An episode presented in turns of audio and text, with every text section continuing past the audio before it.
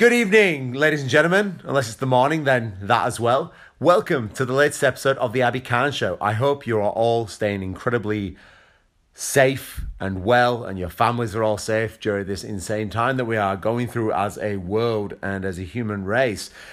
I'm going to hopefully help you guys stay entertained and improve your knowledge and education by introducing today's guest. This is going to be a very brief background because it is extremely extensive and you can go and check out the show notes below and obviously the website of my guest who is none other than Hugh Gilmore. Hugh is a sports psychologist by career choice.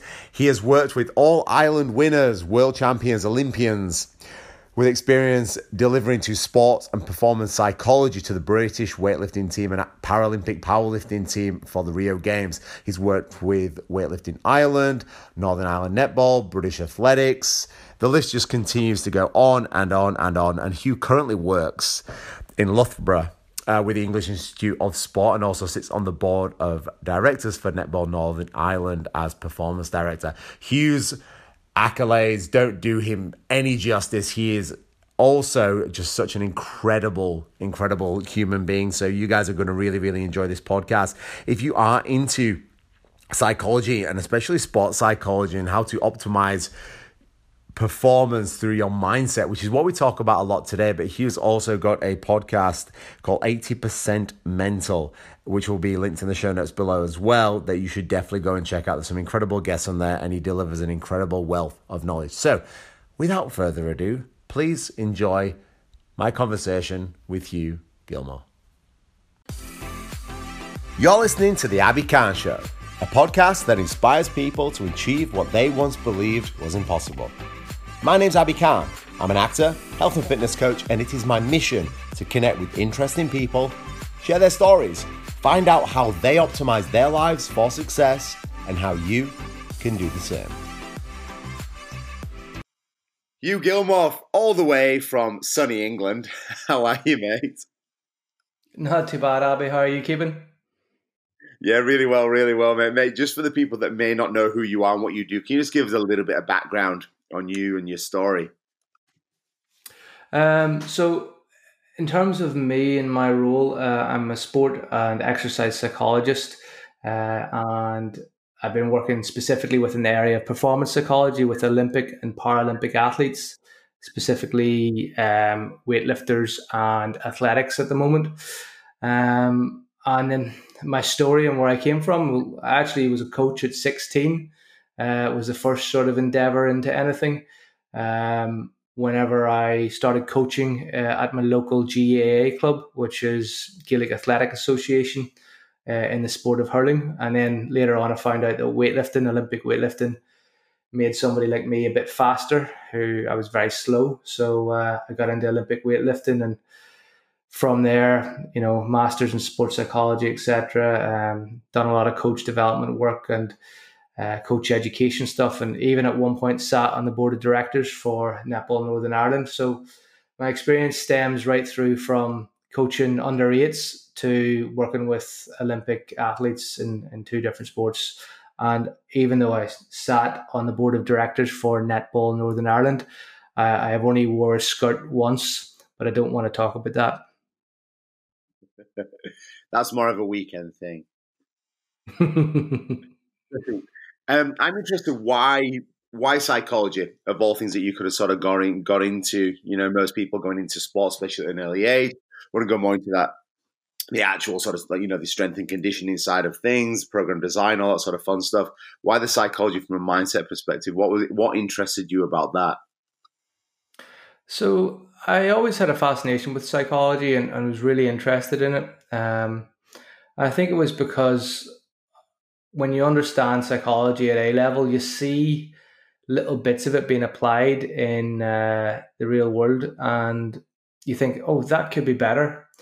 But at university, uh, one of my lecturers set a task where they got three people out of the audience to do sit ups, and I was one of the people. And she handed me an envelope. She handed the two other lads an envelope, and she had given me the instructions of do 30 sit-ups. And she gave somebody else the instructions of do 60 sit-ups and she gave somebody else the instructions of do your best. And then she said right you've got 60 seconds down this gap. and she timed us. And i stopped at the 30 uh, sit-ups and, and then i did a few more because i realized the other guys were going on and i thought like it was just the first to get to, to 30 and actually they you know busted themselves for the full 60 seconds whereas i stopped at the 30 seconds. And uh, this was in a, in a sports science undergrad. And uh, it just made me realize like you know because of the instructions my approach to that task had been completely different. Uh, whereas the other guys you know they went for the their number or they went for their ego goal of, of do the best. Uh, and what we know is that people who are set challenging but high and achievable goals will outperform those who are set lower goals or outperforms those who are set do your best goals. And I suppose when you think about it, like in marathon running, the thing that amazes me as well out of that is everyone says that around mile 23, 24, people hit the wall and they've no more glycogen and it's really tough. But like if these marathon runners hit the wall at uh, at that mile, why is it they're sprinting across the finish line? Why is their top speed at the finish line? You know, it's it's not because they're physically exhausted, it's because the finish line is a clear I know where I have to be. I can put maximum effort in. It's unambiguous. You know exactly where you need to get to, and you can put your full resources in it. And that just demonstrates the power of goal setting that physiologists will talk about. You know, you're not at the line or you're, you've hit the wall, but yet people who've hit the wall sprint across the finish line. You know, it doesn't make sense. So to me, understand the power of the mind is really, you know, it's clear cut as to how it helps performance. But I think what I've learned over the past few years is there's a lot of skill in being able to do that with somebody.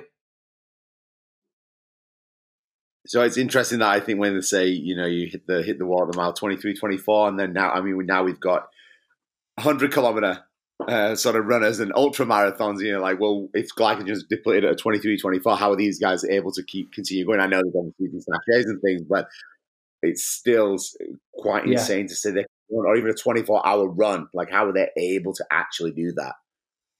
Yeah, again, more more examples of people breaking breaking things because of the power of the mind. And I mean, if you look at Roger Bannister, uh, who broke the four minute mile, you know, lots of people didn't think that was possible. But as soon as he did it, loads of other people broke it. And you know, athletics is littered with examples of that. Of when somebody sets a new world record that goes across some mental barrier uh, of an arbitrary number, like four minutes. Next thing you know, everyone else thinks it possible, and and lots of other people then not well, not lots, but other competitors then can reach that level. So it just goes to show again the power of the mind. But I'm sure you've got CrossFitters, powerlifters, weightlifters all listening who've gone for a 60 kilo snatch and, uh, you know, they're struggling. They could probably hit 59 all day long, but struggle at 60. Or similarly, you know, whether it be a 100 kilo squat, 99 is okay, but they can't get 100.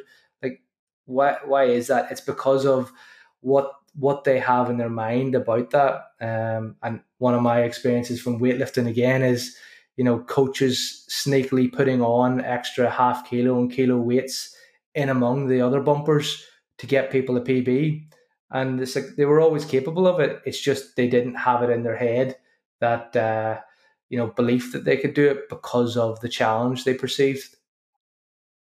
Yeah, there's um there's a few studies I read a, a long time ago now where they were they were um, testing people's one RM in the in the back squat, and they would do it blindfolded, and they wouldn't tell them the weight that was on there, and every single subject in that in that test um, hit a new PB, every one of them. Yeah, you know it's funny you say that. Um, Bryce Lewis, um, who is a power lifter, you might be aware of, uh, got a lot of abuse um, on social media for putting what Americans call trash can bags or garbage bags um, over the weights so he couldn't see them.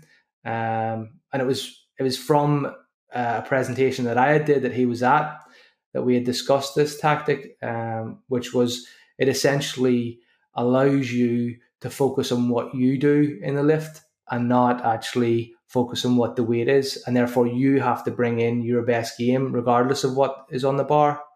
Um, but again, he got ridiculed for that on social media because it looked looked a bit silly, um, and you people taking the piss out of him. Yeah, actually, you know, it's common practice from a psychology perspective in weightlifting of like trying to take away the knowledge of what you're lifting and focus on what it is you're actually bringing to the bar to lift it. Yeah, it's interesting that how we look at other methods that are quite unconventional and judge. Whereas from his perspective, from Bryce, he'd be like, I don't give a shit. Like I just hit an extra 20 kilos on my deadlift or whatever it was. Mm, yeah. Yeah. Yeah. So when people are in that mindset, you know, whether they're going through like a pretty grueling CrossFit style workout or they're going for a new PB and you know, like to there, they might be a hit a 59 kilo snatch, but the 60 just seems impossible. How do how do people break that mindset? How do they change that thought process in order to go, okay, I can actually do this? Or is it a case of slipping in a couple of weights from a coaching perspective and not telling the athlete? Or if you are the athlete, how are you changing that thought process to knowing that you can do that? Okay, so that's really interesting because when I think about how to change somebody's behavior, I can change the situation I can change their skill level, the behavioral skill level. I can change their cognition or their thought, or I can change their philosophy. Um, and what what that means is like the situation is okay. If you can't snatch sixty, you're going to snatch fifty nine, and it's not going to be a problem. And we're going to work at at, at that level of fifty nine um, up until the point where we don't ever do 60, we go straight up to 61, you know? So you become that familiar and that routine with that.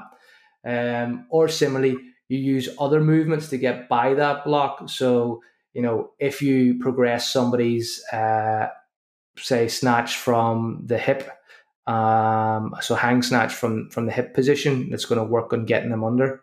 Um, and you increase the proficiency with that, and you also increase the proficiency in a power snatch as well.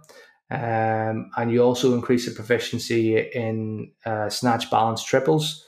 Chances are you're going to get them well beyond uh, that one kilo uh, jump that they're trying to make on a normal snatch. So you can use again, they change the situation instead of tackling it mentally, you just build their resources around that until that's no longer a mental barrier. So that's the bottom level of change. The difficulty is though, you can't do that for a competition. You know, they have if they're trying to go for the number, they have to get the number. So sometimes the situation can't be changed. An alternative view of this is like if you look at professional footballers, um, or maybe in the AFL, for example, because I assume you've got a lot of Australian listeners.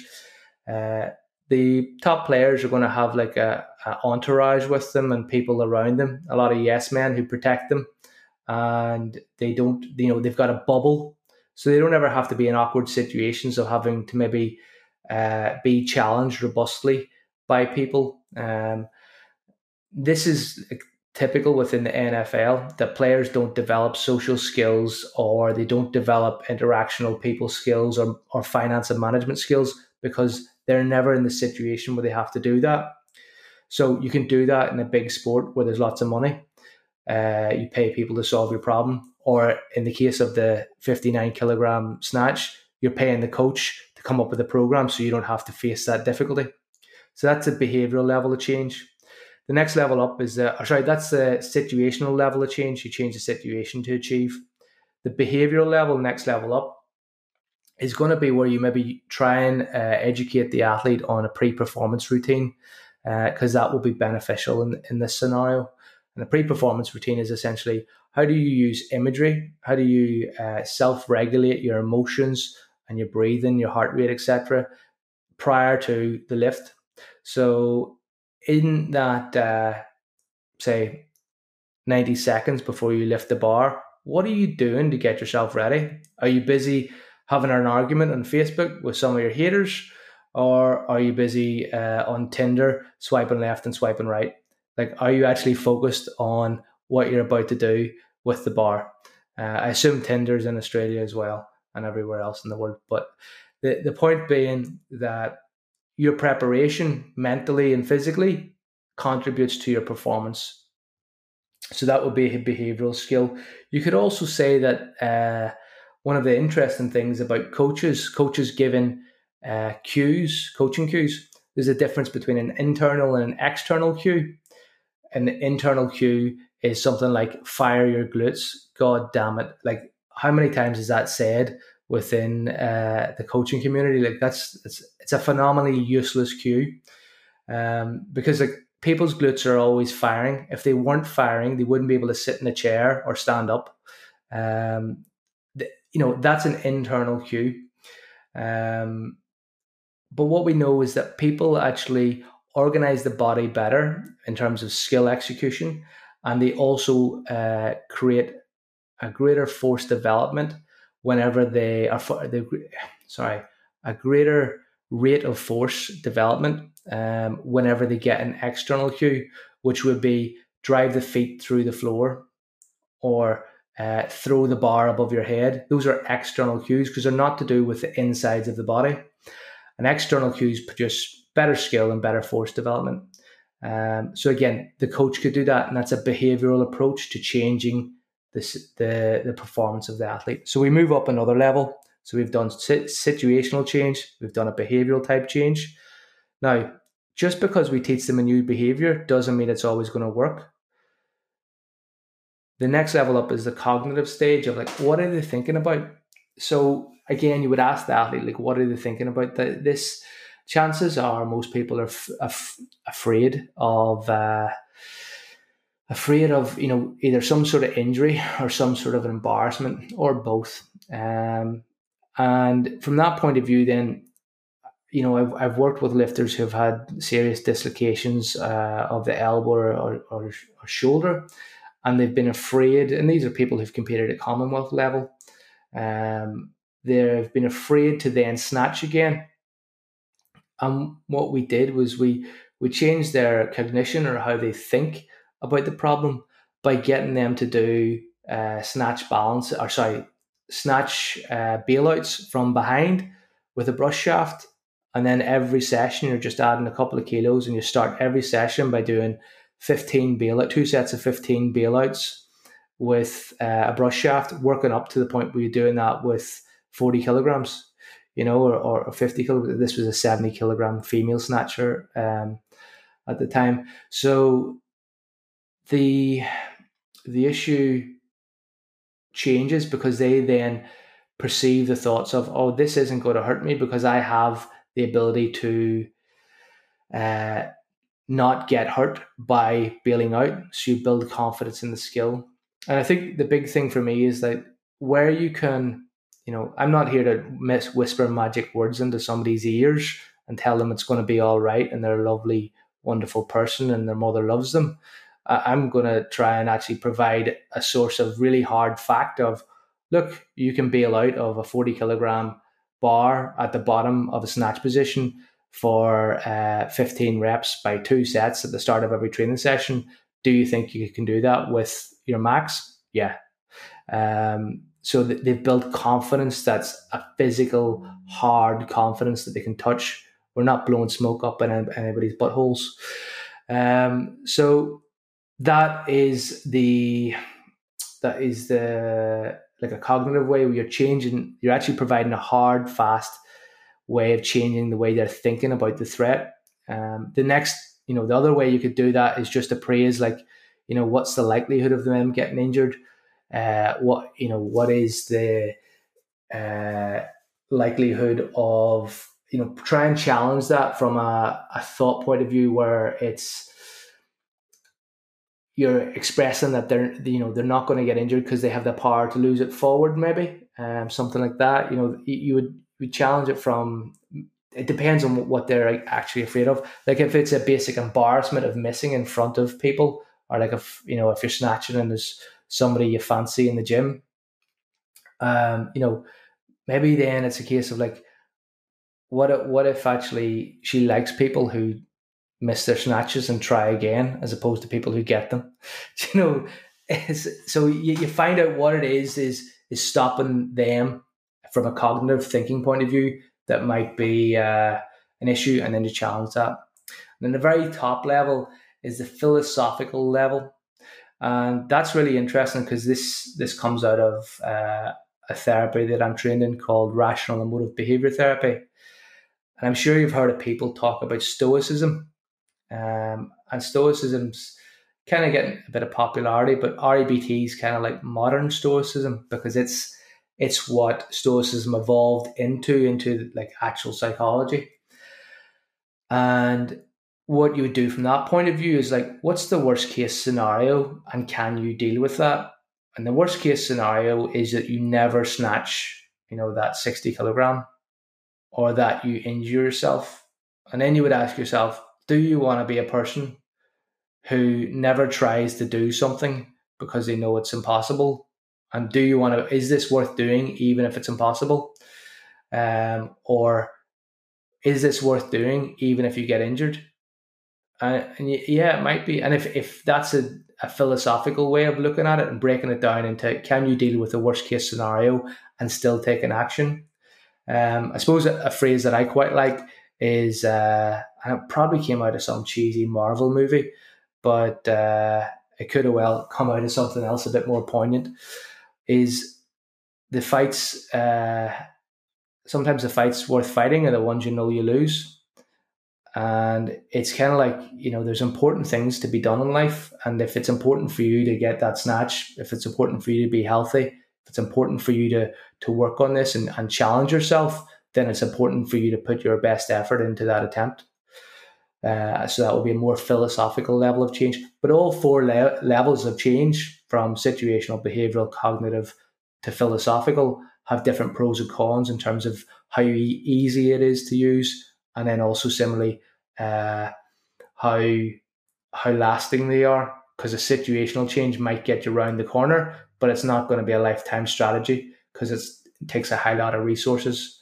Whereas a philosophical change takes a real difficulty and force of effort and somebody like me to help you get to that position.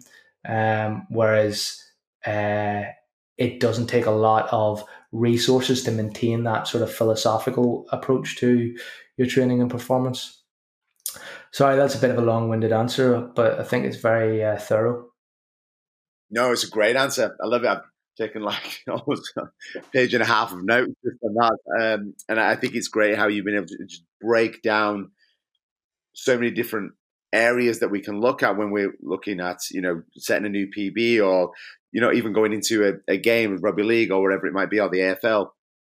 Obviously, over here, you can use many of these different tools and tactics to be able to break that that mindset of um, potentially failing or potentially not feeling that you're good enough. And like you said, there is philosophical. Is like, am I okay with that? Am I okay with giving it everything and potentially failing and, and still being able to go on with with my life and and um, still being a human being in this world? You know, I wanted to go back to behavioral. Um, you know that that ninety seconds before you do a heavy lift because I think it could apply to a lot of people, even in the typical sort of gym goer, even if, if we're looking at the bodybuilding sort of realm as well, is that one to two minutes between between sets. What are you sort of thinking about?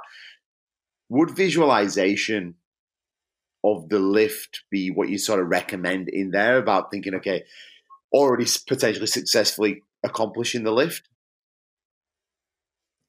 You know, visualization is is really important, but it's part of uh, it's more of one of the jigsaw pieces in that pre-performance routine. But what's most important is what do you currently do? Do you do you currently use visualization, or do you currently get somebody to slap you in the face and put on ACDC? Um, you you have a routine, and as you get better, your routine will develop and evolve. So you have your way of doing things. So as a psych, I would ask you, you know, what is the thing that you do? What is it? What is it like when it works best? And that's where we start from. And then we would only add in something far away from a competition where it's of benefit. And we may add in uh, something like imagery or visualization. It may be an image that you use to uh, enhance your arousal, or it may be an image that you use to reduce your arousal, or it could be an image of you performing the skill.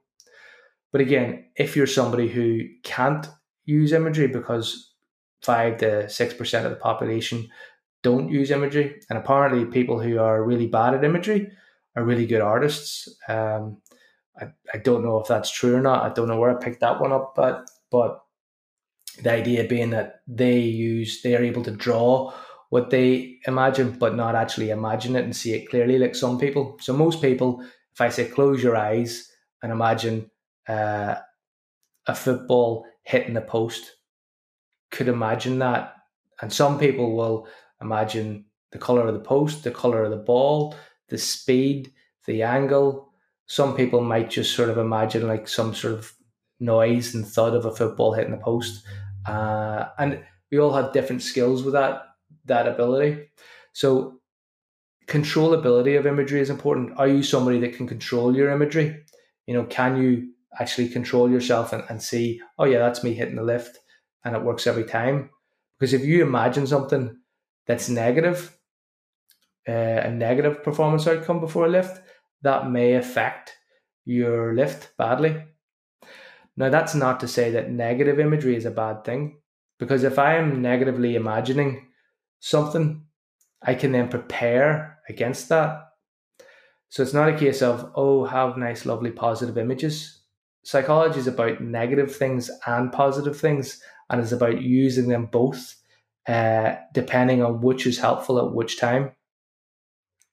So imagery is something that you can use, and I think you know when you're training, it's like imagine start imagining what good looks like and imagine yourself do that because um, that increases uh, the the likelihood that you will perform that skill in that way. And i think where imagery has the best uh, evidence is in skill acquisition and developing skill.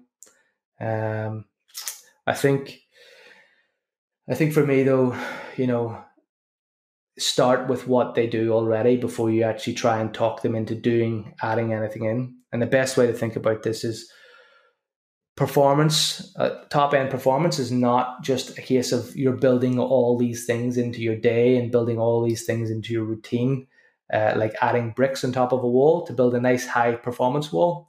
It's much more like a soup where you're throwing in a little bit of something, you taste it, you see what it is, and then you add something else in, you mix it up, and you let it sit a while and see does it change flavor and then you taste it again before you add something else.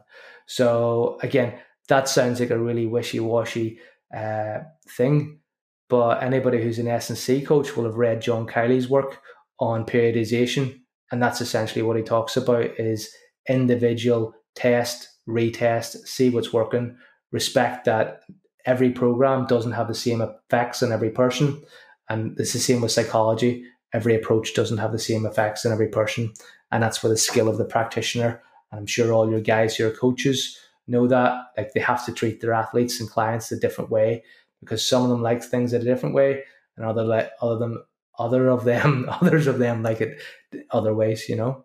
So uh, yeah, I hope that answered the question. No, absolutely, it does. So if we're looking at psychology, if we're looking to optimize performance in in training to start with, obviously there's a lot of things to think about there. There's the, the, the four things. Is there a place where just general, typical sort of gym goer or even athlete that may not, you know, have a, a degree in psych can just start with? Where would they start? Yeah. So that's a really good question. And I think part of part of me would say find out what the least you can do uh, the least amount of things you can do to achieve success. Um, and that way, if you do that, you're actually going to leave room for adding uh, things in to experiment with. Um, so you want to understand the least amount of psychology possible. Uh, my problem is I understand too much psychology and think too much about it um, and then can obsess about it, you know. And it's the same with coaches. They'll get this, they know too much. Next thing they're looking at conjugate method, they're looking at Westside method, they're looking at starting strength or mad cow or CrossFit, and then they don't know what to do. Um, so you, you only need a little bit So my little bits that I would say to people is, what is it you're trying to achieve? How will you know when you've achieved it? And what are you doing that is uh, working towards achieving it? Now, this starts to sound a little bit like, you know, I'm, I'm coaching you or I'm doing, you know, basically, you know, I'm being a coach. Well, that's all psychology is. It's, it's the same for the mind.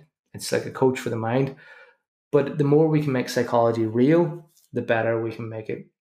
So there's 10 key areas that are useful in developing uh, athletes. Um, so those areas are known as the psychological characteristics for developing excellence.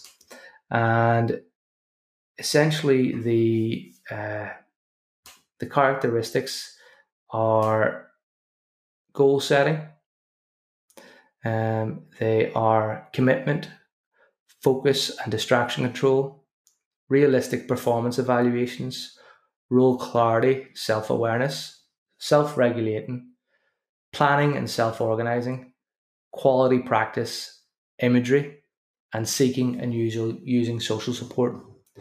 So, those are terms that are all uh, related to psychology um, and they, they enhance athletes' performance. But the thing that you need to do as a person is find out what those terms mean to you. So if I say to you, what is uh, and and picking which one of those you want to focus on to improve your performance. So if I say to you, what is seeking and using social support, uh, because you've picked that as something you think you need to improve upon, I'm going to ask you what your definition of it is. And if if a person says, "Oh, it's not being lonely at the weekend and getting stressed out," well that's not a good definition because you can only you can only achieve failure by having a definition which means it's a, a deficit thing. So that's like saying don't think of a pink elephant then you think of a pink elephant so let's define that positively in a way that can be achieved social support is you getting out at the weekend and, and having a coffee with your friends so that's now something that we can visually see that's now something that we can uh, say is something that can be achieved. And it's something also, if you were in a team setting, could be promoted to other people. You know, if you run a gym, did everyone get some social interaction this weekend? You know, or when's the last time you had some social interaction? So it's definable because it's observable, not deficit based and promotable. And what we've done is taken a psychological characteristic like social support and turned that into a physical thing, a psycho behavioral thing. So that process, I would do that with uh, all of those things, and uh, then I would turn that into. Sorry, I've just got somebody uh, knocking at the door. Um, the, if so it's the I, pizza, through that. Sorry. Mate, no, it's actually the local pub delivering beer. I'm much more classy than getting pizza ordered in. Um, so, uh, Jethro, if you're listening to this. right. So, uh, anyway, my mate Jethro, who's actually just come back from Australia, has been delivering beer to me. That's brilliant. So, uh, yeah, you want to define these as um, as things that are definable.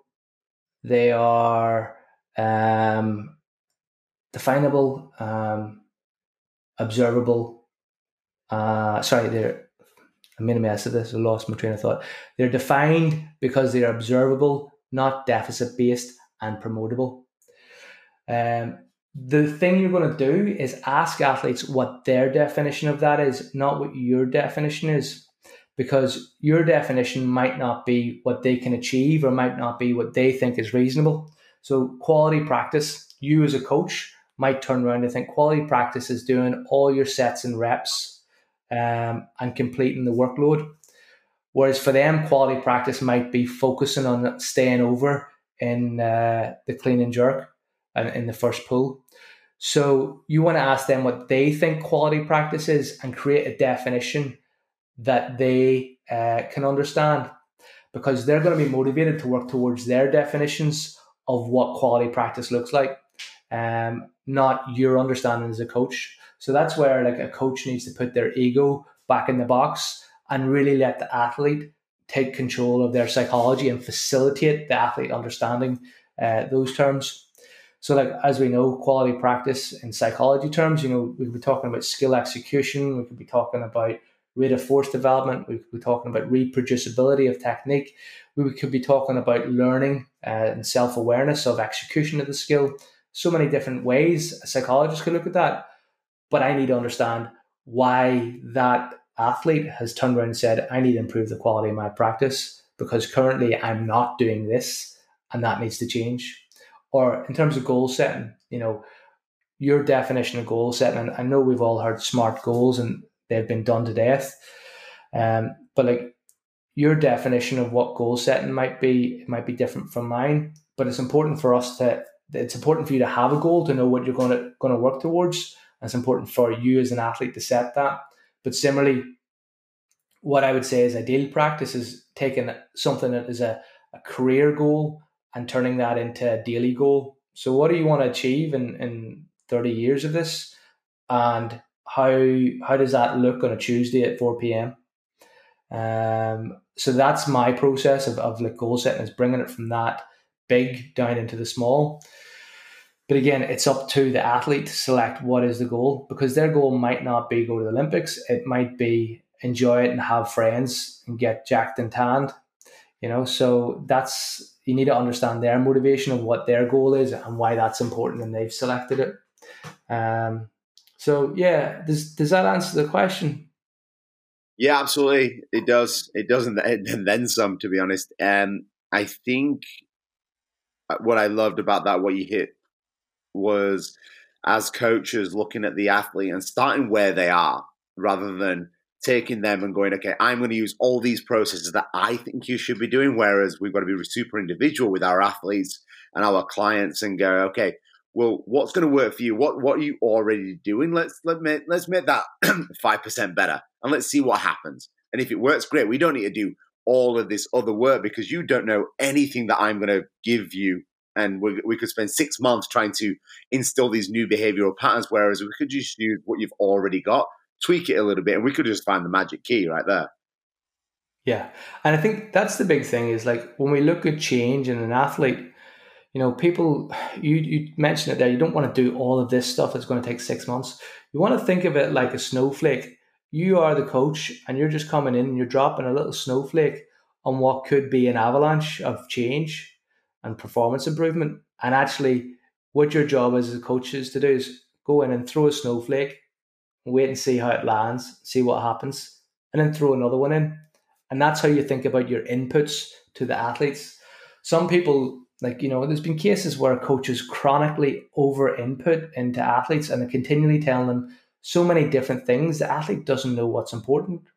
You know, the best coach can say nothing, give you a look, and then you'll be spurred into your own way of, of thinking and understanding your performance. And then they'll come over and say, what are you thinking? Let me know.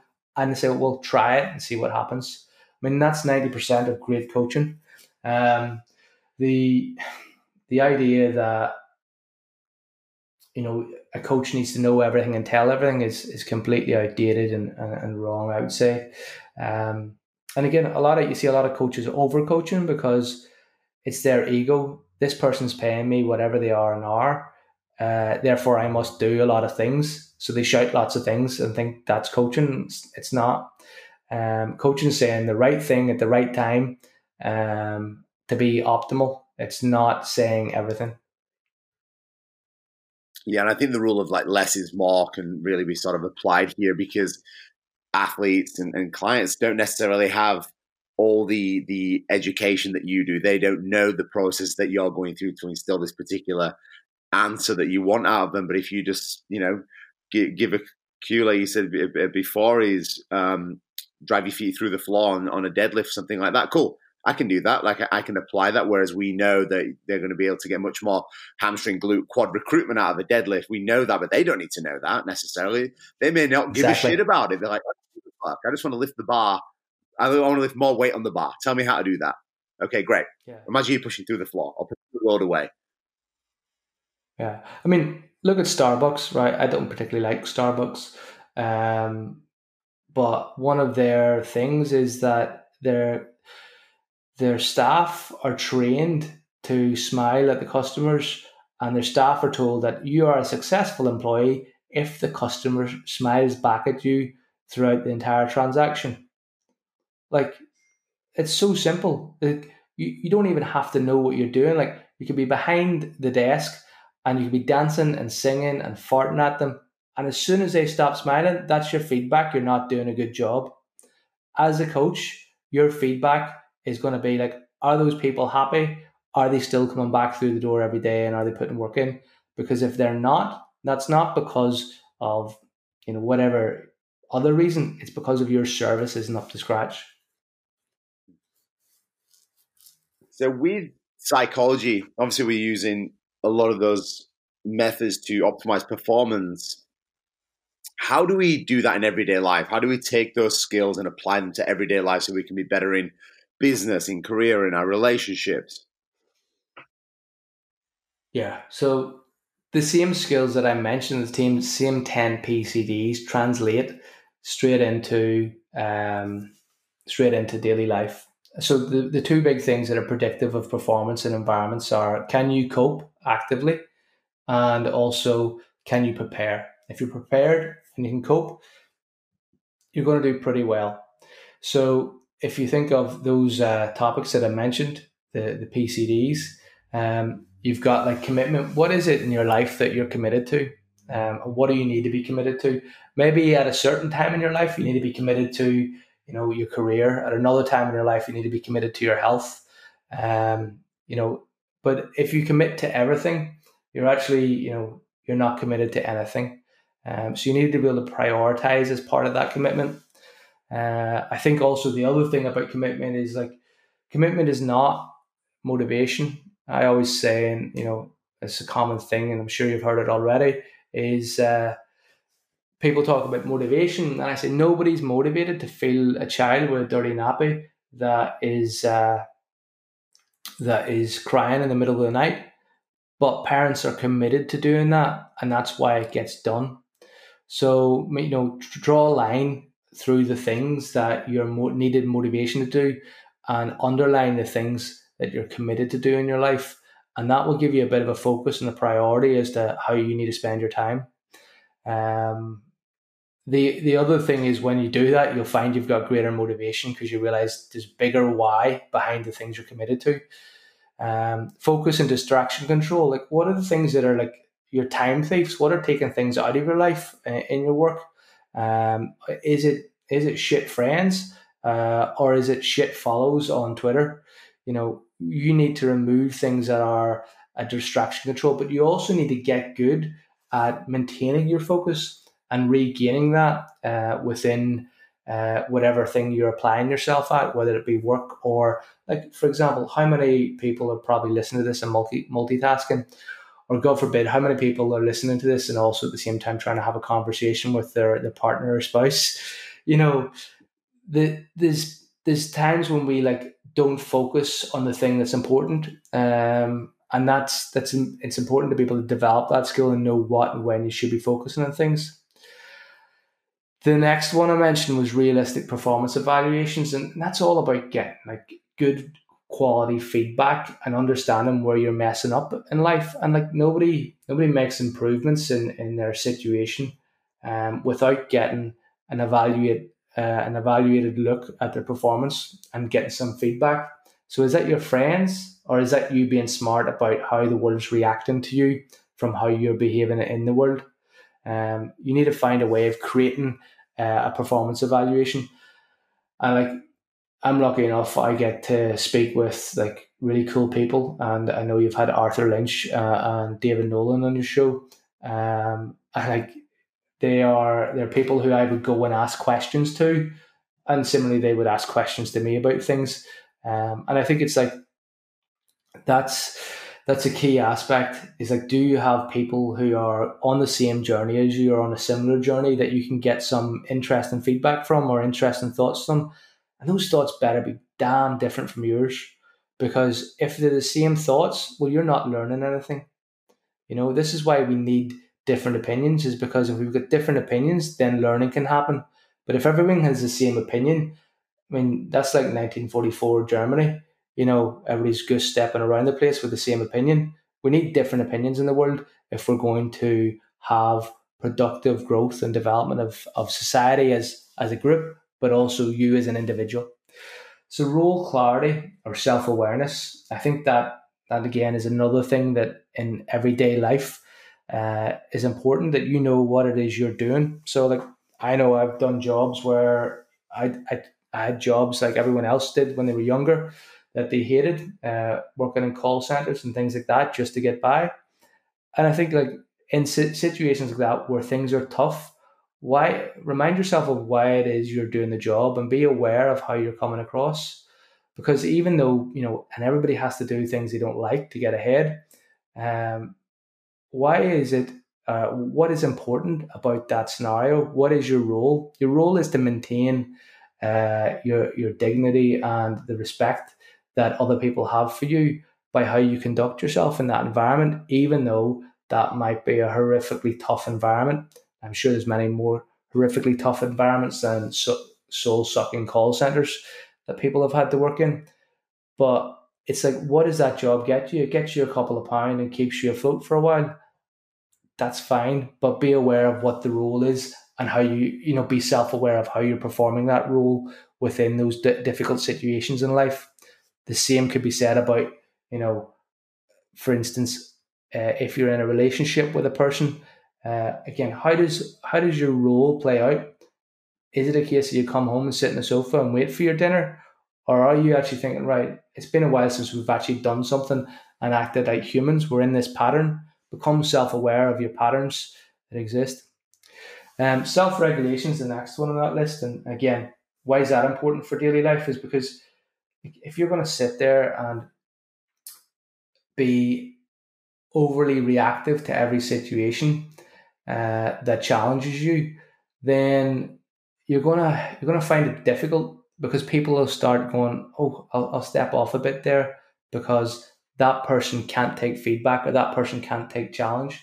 We all know somebody who creates drama out of things, but you need to be able to regulate yourself so that you can still conduct yourself and maintain relationships with people because we know social support is good, but also maintain performance at whatever it is you're trying to do whether it's have a beer with your friends or whether it's um, uh, do your do your day job. You know, like what is when do you need to be self regulated? When are you dysregulated uh, emotionally or logically from what it is you're trying to do? And when is it having a, a negative impact in your life? Um, the other things, planning and self organization, like goal setting, those don't need to be talked about. That should be pretty obvious. Uh, quality practice again, just another form of you know practice could be looked at as the daily aspect of performance evaluations. Um, imagery does that have uh, benefit in the daily life? Actually, I would say yeah. Like you know, for me, I do a lot of talks and I, I operate in a lot of difficult scenarios at times, and it's important for me to run through in my head what am I walking into like a, a great saying is if you're walking in the shitstorm, make sure you know what way the wind's blowing. So like if you're thinking in advance, uh, what can go wrong here, then you're prepared for it. And imagery is a really good thing for that. But the other thing is that we know from the research is like people who prepare for things going wrong adapt and cope quicker than those who haven't. I mean, there's research done in this with police uh, in firearms training, which really is really interesting, where they got uh, the police to use imagery to imagine getting shot uh, and then trying to shoot the target. And then they put them in that, exact scenario where they were getting shot. Obviously, it was with replica firearms with paintballs. And they found out that the group that did the imagery where they got shot performed better than the group that did the imagery that uh, Im- imaged them just hitting the target or the assailant and similarly did better than the group that did no imagery preparation. Uh, so like that to me again is a way you could use imagery and think of that as actively preparing. And then seeking and using social support, like loneliness and isolation is, is something that will probably kill you if you take it to the extreme. And I, I can't say enough about how social support and human connection is really beneficial for your just your health, you know but also at the same time, like, can you can you actually build a network where opportunities will come to you? Uh, a saying that I've heard before is your network is your net worth. And if you think about that, like the more people you know and the more you interact with people, the more interesting things happen in your life. Um, so it's important. And there's even research which says that introverted people are actually happier when they pretend to be more extroverted um, and interact more socially. So like social support is really useful. But there's a great guy called uh, Robert Sapolsky. Again, his research on cortisol and stress in uh, animals and specifically baboons has shown that isolation and poor social connections will essentially mean you're going to have a lot shorter life and a lower quality of life. So get out there, get talking, and get listening because that's how you end up building a social network is being a good listener and a good talker. So yeah, those things are all applicable to life. I couldn't agree more. Why Zebras Don't Get Ulcers is still one of my favorite books. Um, yeah, yeah. Uh, Robert Sapolsky's done some great talks on YouTube. Um, like if you've got nothing to do during lockdown, I'd suggest go and watch them all. no, definitely a good way to spend your time. Is there any um, any routines, habits, and stuff that you have that you instill in your own daily life to optimize performance, whether that's in business or, or in training? So I, am gonna I'm gonna hit this this question with a hammer, right? Because I'm aware that there's a kind of uh, a big uh, a big idea that people need, you know, routines and you know what do you do in the morning morning determines your entire day, and I don't know I don't know how I feel about that because I I don't have any routines. I'm I'm actually a bit of a a weirdo because I have you know numerous different contracts where you know two different organizations and two different branches of the one organization, plus then a, a number of different things. So all my work in life is actually quite reactive and dynamic. So I need to be on my feet thinking all the time and, and changes. So, you know, one day there'll be a big deadline and it'll be completely different. So here's how I think about it. People say you need balance. Right? Well, what is balance? Balance is not having 50 of one and 50 of the other or half and half. Balance is a dynamic process. It's the tightrope walker, walker going along the tightrope, going wibble wobble, wibble wobble, and not knowing which way is going to fall and, and adjusting. So, like, for me, like my routine is trying to find balance because I'm aware of how I feel and how I am, and I know when I am uh, getting destroyed with work, and I, and I have to say, right, actually, whoa, there's I need to build in some quality downtime here. Um, so for me, it's like I think of it as a it's what you there's ways of identifying when you are unbalanced and whether it's too much play or too much uh, work and thinking about it from that point of view. Or if you're an athlete, it'd be too much training and not enough recovery. And uh, how do you use your balance shift throughout the week and throughout the day, and also throughout the months and the years? How does your balance shift? So that's how I would urge people to think about it. I don't think I've got any specific routines other than how I treat people. So I always ask people for their thoughts um, whenever I give them an idea or I, I, I bring something to the table, I want their thoughts on it. So you'll always, if people who know me will, will say, will know, I say, what are your thoughts on that? Because I genuinely want them, because that's one of the ways that I get decent feedback. But then the other thing is like, I always ask for feedback uh, when I do things, whether it's a presentation or, or other things, uh, because I want to know how good I am, because that's the only way I'm going to get better. And an interesting thing that occurred to me once was I asked somebody, I delivered this amazing uh, workshop, and I asked somebody like, "How was that?" And they said, "Oh, it was about a seven out of 10. I was like, "Fuck you! That was not a seven out of 10. it was a ten out of ten. It was the best workshop I've ever done." Uh, I didn't say it out loud, but I was so annoyed, and it made me realize that actually me asking, uh, it, well, "How was that out of 10? isn't good feedback. But me asking like, "What can I do to improve? What could be better?" and what should I do again the next time? Those are questions because they give me actual things I can do next time. that are going to enhance my performance. So in terms of routines, how I interact with people is my routine. I don't have like a daily morning routine other than drink an absolute fuckload of coffee. God, God's liquor right there is coffee. Yeah, uh, yeah. I, if um, there's any uh, health indications with coffee, I'm definitely going to get them. Well, I'd like I've asked this question actually to numerous health and fitness professionals um, and PhDs in their field and all that sort of stuff, saying what are the long term negative uh, consequences of drinking a ton of coffee? Because I love coffee too, and I'm like, I wonder if anyone's done a study, you know, twenty year long study to see what the optimal amount is so you don't yourself up in later life. Do you know what? Um, I like. I seriously hope there aren't any contraindications to lots of coffee drinking, but because I will get them, I'm, I'm, certain of it. But something I didn't say actually in the uh, in the question you asked previously about the the routines is I routinely try and destroy and break every opinion and thought that I have or other people have. So that would be the other thing because there's so much bullshit and rubbish in psychology and in the fitness industry and, and coaching.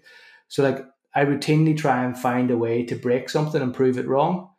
And this is it's a bit of an obsession of mine, but like it's Karl Popper's principle of falsif- falsifiability, which is, you know, what somebody pointed out to me what I was doing, because I'm known as quite a critical person. And that has downsides because I can then come across as a bit harsh or a bit uh, dismissive but it's just because I want the truth or as as close to I can get it. So what I would say is if you can't find a context where something is wrong, you're not thinking hard enough. Um, so always try and break the information and knowledge that you're given, um, because it just it's a good practice and it'll help you get closer to the truth. And that's something that I would routinely do. Um, so yeah, that's an important thing for people to think.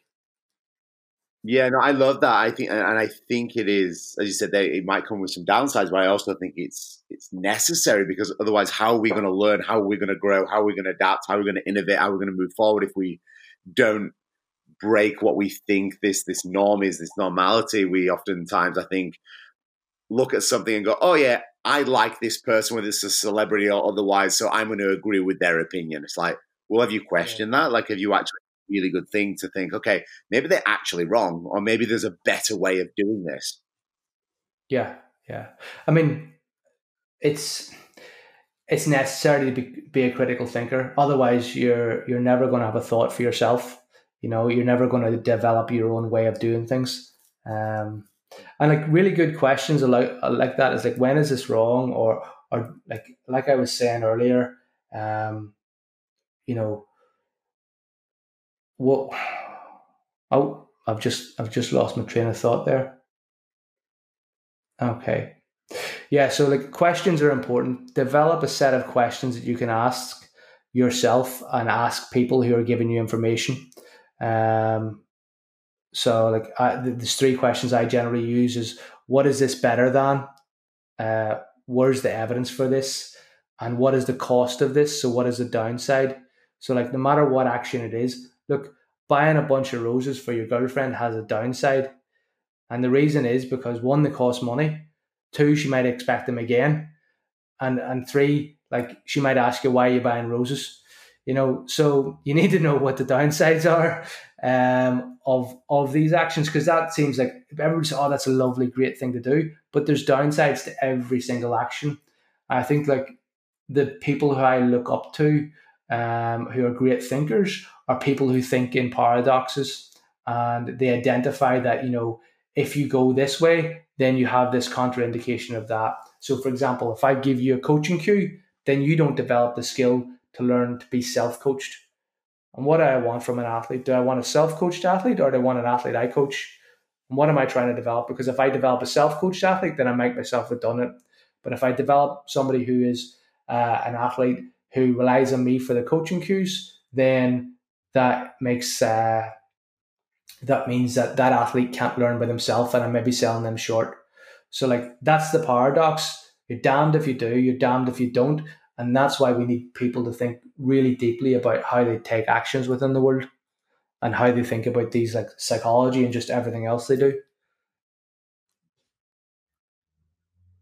Obviously, psychology is this just huge sort of realm of thinking. What are two to three of the biggest lessons that you've learned yourself from psychology?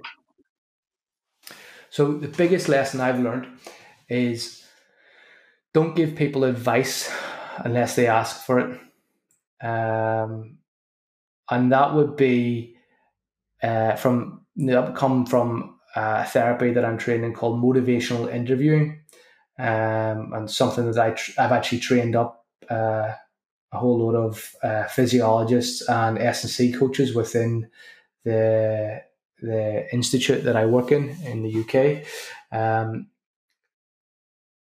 the reason being that I say that is because maintaining and growing somebody's motivation for an action is very difficult. And if you can get somebody who's motivated, that's a it makes things a lot easier. And we have this thing called psychological reactance, which is if I tell you to do something, the only way you can possibly express that you're a free human being that is not under my control is to do the opposite. Now, people who think, oh, he means reverse psychology. Kinda, yeah. That's that's probably the pop term for it. But let's think about it. Whenever you've gone for a curry, right? You go down the the, the local curry house. The the waiter comes out and puts. I assume they do this in, in Australia as well. Uh, they put out the the big hot uh, metal thing that they set the dishes on. Yeah. What does the waiter say? What does the waiter say, Abi, when he sets it out? Really good point. I've not literally been for a curry in 10 years since I left the UK. so, really? yeah. Okay. Well, then for those people, I don't know, maybe, maybe, maybe curry is not a big thing in Australia. But what happens when you go down to a curry house is the, the waiter comes out and uh, sets, sets out a big hot dish, uh, a big hot metal thing to set all the plates on. And the waiter will say, don't touch that. And what does everyone do? They touch it. You want to see how hot it is, right? Yeah, you want to say, oh, is he right? Uh, how hot is it? You know, don't touch it. It's hot. Everybody touches it. So that's because if you if you tell somebody not to do something, they react by doing it. So the way you want to maintain somebody's motivation is not to tell them what to do, but ask them what they think they should do, and then ask them. And this is a, a absolute killer technique is ask them P O T pot permission, opinions, thoughts. You go, do you mind if I uh, share you share my opinions in this? That's asking permission. Okay, and then you give them the thought. I think you're crap. You should quit the sport and uh, become an alcoholic. Uh, and then you go, what are your thoughts on that? And that's a great way to give somebody hard advice, uh, but it because it You've asked permission, therefore they want it and they're invested in it. It doesn't matter what your opinion is, if it's completely ridiculous uh, and offensive or whatever it is, or a, a, common one I see that's been used on is uh, telling people they've got bad breath. It's a really good way to do that. Um, and, and that's something we're all like scared to do. Um, and there's actually research on this, believe it or not, in nurses about nurses being afraid to tell uh, colleagues they've got bad breath um, given they work in a setting where hygiene is important. So you ask permission, you tell the opinion, and then you uh, ask for their thoughts on that. And what that means is that you're not concerned about you getting them to do something. You're concerned about them understanding your viewpoint and then you understanding what they think of your viewpoint. And that has much more value and shows value in them and their understanding of the situation than it does in you being the authority person telling them what to do. So if you have to give somebody some harsh information, ask permission, give the opinion, and then ask for thoughts on the opinion. POT, permission, opinions, thoughts. If anybody wants to check that out in the research, it's known as EPE in motivational interviewing, elicit, provide, elicit. So yeah, that would be something I think is really important. Uh, those would be the two big things that I would always uh, fall back on. Are there any particular books that you've read recently that have had a profound effect on your life? Um, books, articles, things that you might have seen, movies, etc. Um, I'm currently reading Philosophy for Dummies, um, and I think I'm enjoying that. I suppose what I've realized is I'm very, uh, very specialized within psychology, and I'm trying to understand the world from a philosophical, economic, uh, and political uh, viewpoints because apparently those three subjects are taught in Oxford uh, that determine the number or, or determine the, in the course PPE uh, that determine uh, the who the pol- politic or the polit- politician or not the politician prime minister normally is. So I think most of the prime ministers have gone through this course. So I'm sitting going like I've realized that it's very good for me to have skills as a technician of psychology, but to advance in the world uh, in a, as an entrepreneur or as somebody who interacts with, within organizations, I need to understand philosophy, economics, and politics um, because it's very easy for a technician, uh, like you know, a coach who understands S and C, to be right about something in S and C, but to create that change within a gym or a gym culture or within uh, a sporting organization requires political know-how requires economical understanding of the constraints that the organization is under, and also requires understanding the world from a philosophical way of of how whether or not that change is actually worth making. Um, so I think that's what I'm currently trying to educate myself on. Uh, I did try and read Sartre's uh, on being and nothingness, and then realized I'm not going to be that good at this, so I need to go back and, and start with a philosophy philosophy for dummies book. So that's where I'm at. Um, if that answers that question. it does. It does. And I obviously want to be super respectful of the, the time that we've got here, because uh, I could keep yeah. going for either. What are you What are you working on next? What's coming up next for the rest of 2020 for you? Oh, ah, great! I actually wanted to mention this. Uh, you know, in terms of making uh, connections and having good conversations, I actually have spent uh, lockdown with a guy called Pete Olusoga, who is a lecturer in sports psychology and psychology from Sheffield Hallam University. And myself and him have actually interviewed uh, 10 of what we consider like to be, uh, sorry, not more than 10, more than 10 actually. Uh, we've done 10 episodes interviewing people, with, sometimes with more than one guest, uh, on the topics and basics of psychology. Um, so if you want to check that out, the first uh, episode has been released on the 1st of September and it's 80% mental, all words podcast. So EPM podcast is the handle on Twitter. So uh, just Google uh, myself or uh, Pete or 80% mental podcast and you'll find us because we've realized there's a really poor effort of, you know, psychology podcasts out there and we're just going to like re- reinvent it. And we've, we've planned it out as a series so it's not just like an episode every week. We're actually looking at it as what is psychology, what are all the components, and then the series has a theme, and each series will have a different theme related to uh, sport and performance psychology. So it's uh, that's something I'm really working, uh, really looking forward to getting launched in September. And we've had you know some of the best psychologists uh, in the world, really, with some amazing experiences on that show. I'm under uh, embargo at the moment. I'm not allowed to say who who it is, but we've had people who've been performance directors within sports, um, people who are ex-military, people who are working with uh, NFL and and uh, basketball in America. We've had uh, people who are working with gymnastics, American gym- gymnastics, and ice hockey, um, and it's just going to be hopefully next level in terms of podcasts about psychology. Well, that'll be linked in the show notes below as well, so people can just jump straight into into that and find it. And mate, lastly, where can people find you, check you out, and see what you're doing on your journey? Um, yeah, so like I would say, don't follow me.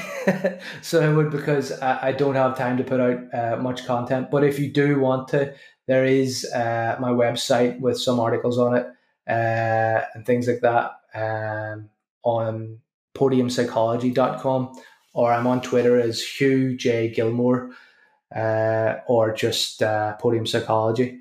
Uh, that that's me. Um, there is actually uh, a Linktree link on my Twitter, and that actually takes you to all of the big things, big interviews or uh, videos, etc. that I've done. So if you just get access to my Linktree link, that'll be the stuff where all, all the good juicy stuff is. Uh, so that'll be a one stop shop there for you.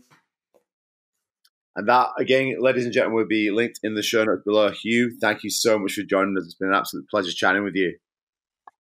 Cool. Thank you very much. It's been a privilege to get on uh, your podcast, Abi. I've been looking forward to it, and I know we've experienced some delays, but I'm really glad we, we got to do this. And uh, all the best for the future. Thank you, mate. That's a wrap.